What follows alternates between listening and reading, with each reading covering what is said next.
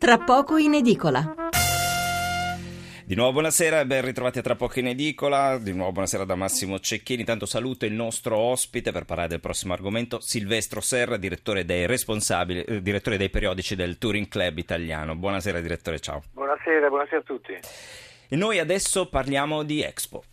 Noi, donne e uomini, cittadini di questo pianeta, sottoscriviamo questo documento denominato Carta di Milano per assumerci impegni precisi in relazione al diritto al cibo, che riteniamo debba essere considerato un diritto umano fondamentale.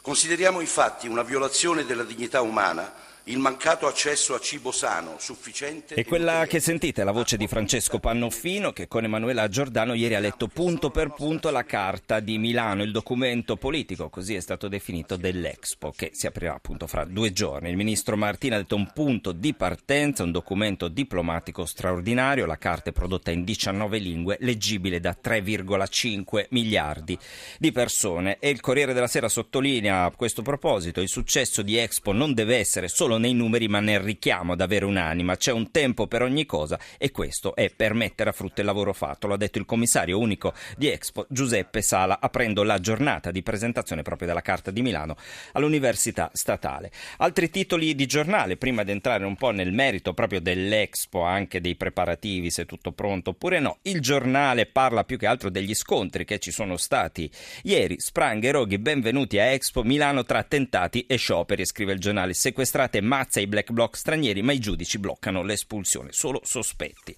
E ancora il fatto quotidiano, ecco l'Expo alla vigilia dell'inaugurazione, ritardi, materiali cambiati, costa 53 milioni in più. Viaggio nell'opera simbolo dell'esposizione dal patto di potere tra i costruttori, passando per gli arresti e gli interessi della cricca.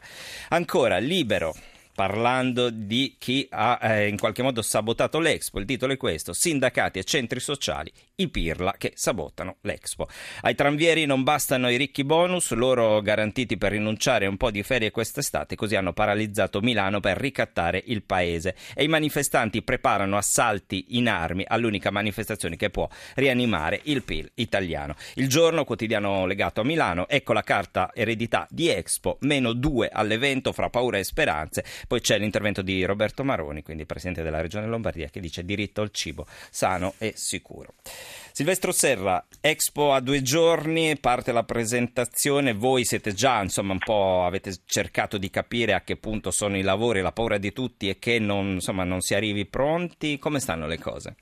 Ma sai, il Turing, a parte che il Turing era presente nel 906, quindi nell'ultimo Expo che fu fatto a Milano, e quindi diciamo, abbiamo il diritto di guardare con una certa prospettiva storica questo evento che aspettiamo con grande eh, ansia, quasi ormai siamo alla fine, finalmente non se ne poteva più di aspettare, adesso vedremo tra qualche giorni. Adesso tra polemiche, giorno, pronto, non è pronto, cosa c'è, sì, cosa manca? Devo dire, che, devo dire che ecco, comunque vada, sarà un, almeno un mezzo successo, anche se ovviamente dal nostro punto di vista siamo expo ottimisti, ma più con la volontà che con con la Regione, perché ovviamente non è normale tutto quello che è successo, non è normale che ci siano stati cambi, i ritardi, il tempo perso, le infrastrutture, le metropolitane che non sono diciamo, ancora pronte come la linea 4, non è normale che, insomma, diciamo che, che, ci, sia, che ci arrivi con l'acqua alla gola che forse cioè, non è normale neanche che ci sia camouflage, ecco, si spendono dei soldi per nascondere quello che non siamo riusciti a fare.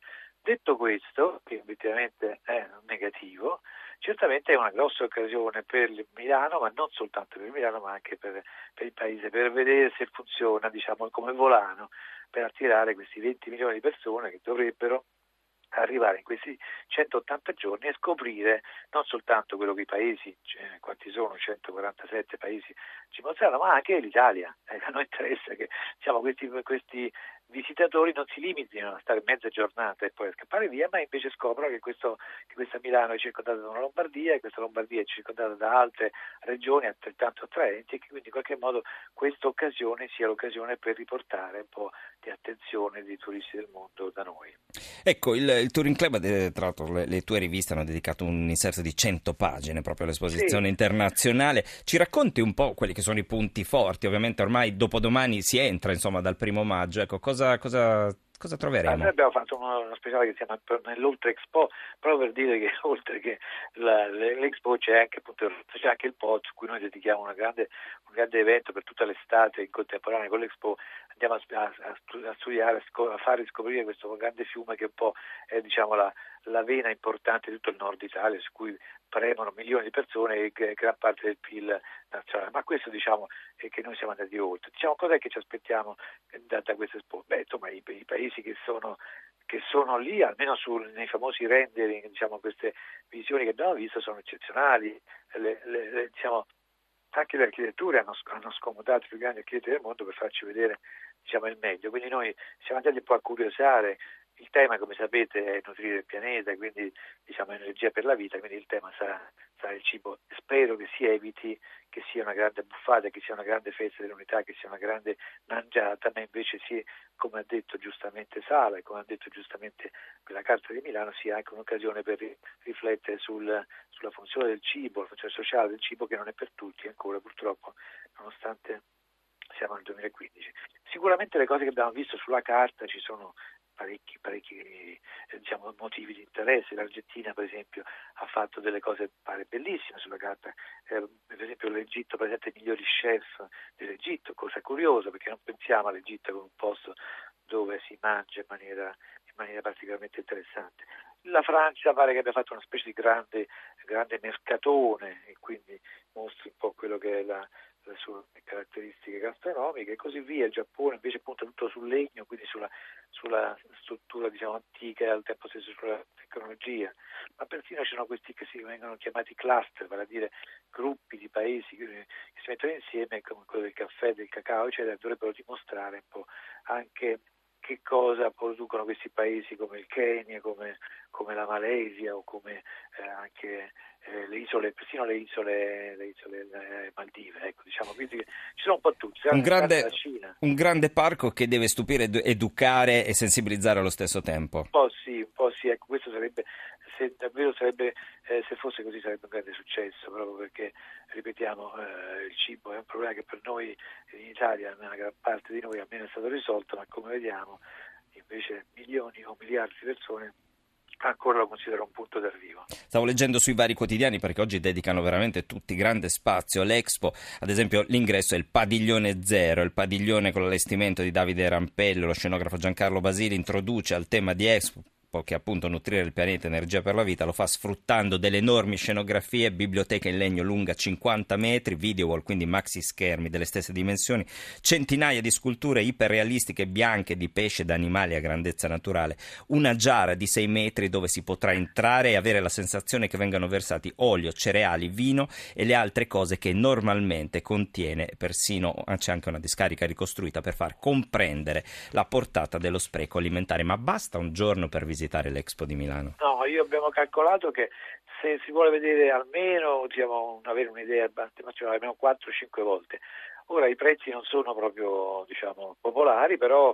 Ecco, quanto, quanto costa il biglietto? Il biglietto costa 39 euro, però 34 diciamo se, se se, se, 39 è libero, ci uno va quando vuole, mentre 34 si, un giorno per fare, però già la famiglia costa 49, se poi si fa l'abbonamento per tutto il periodo costa 115, ma se si è giovani o, su, o sopra i 65 si costa, 5, costa 89, quindi uno può dare anche 180 giorni e allora in questo caso qua è davvero poco, eh, poco caro. Anche per esempio la sera, se uno arriva dopo dopo diciamo, anche dalle 7, dalle 7 alle, fino a quando chiude, che chiude tra le 10 e le 11, quindi eh, costa 5 euro. Quindi diciamo volendo, se, se uno ha tempo, perché ci vuole ovviamente il tempo di arrivare in metro o in treno, che sono altri 5 euro, diciamo può, può gozarsi ogni giorno praticamente un pezzo diciamo, di, di questi. Fino a farsi tutti 54 padiglioni più le varie eh, attrazioni. Eh, a proposito sì. di attrazioni, leggevo di una festa del 2 giugno, quindi festa della Repubblica, sì. con un, uno spettacolo di luci curato da Vittorio Storaro, quindi per grandissimo premio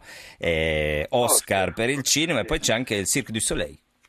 Beh, diciamo che ecco, anche questo è interessante. Il 2 giugno, eh, c'è il Cirque du Soleil, altro spettacolo in altra ecco, data. Diciamo che ovviamente il Rampello è al, al padiglione zero, il nomi che hai fatto, di Storaro, c'è anche Dante Ferretti, appunto le Cirque Soleil che ovviamente sappiamo tutti quanto sono capaci di trasformare una qualunque cosa in uno spettacolo meraviglioso, diciamo questo anche dovrebbe essere un elemento, se vuoi, meno importante dal punto di vista concettuale, ma sicuramente divertente come, come spettacolo, quindi sicuramente abbiamo grandi numeri da questo punto di vista. Speriamo quindi che non ci siano scioperi, non ci siano manifestazioni, eh, non ci siano black bloc con bombe a mano e magari ci si goda per sei mesi un qualcosa di... Purtroppo anche questo è il punto italiano, di dover sempre andare contro, eccetera. Questa è veramente un'occasione, con tutte le distinguo che ho fatto all'inizio, ma insomma dovremo cercare di sfruttarla tutti insieme, ma vedo che non è così unitaria la faccenda. Comunque, vediamo. Siamo litigiosi anche, anche sull'Expo. Sì, esatto, siamo ottimisti comunque, che abbiano almeno distanze, visto che un chilometro e 700 metri, spegnere alcune, diciamo, alcuni calori eccessivi. Grazie mille direttore, grazie a Silvestro Serra, direttore dei periodici del Touring Club Italiano. Abbiamo fatto un po' il punto sull'Expo, ricordiamo mancano due giorni, anzi un giorno d'attesa e poi l'inaugurazione il primo maggio. Grazie direttore. Grazie a voi, buonanotte. Salve.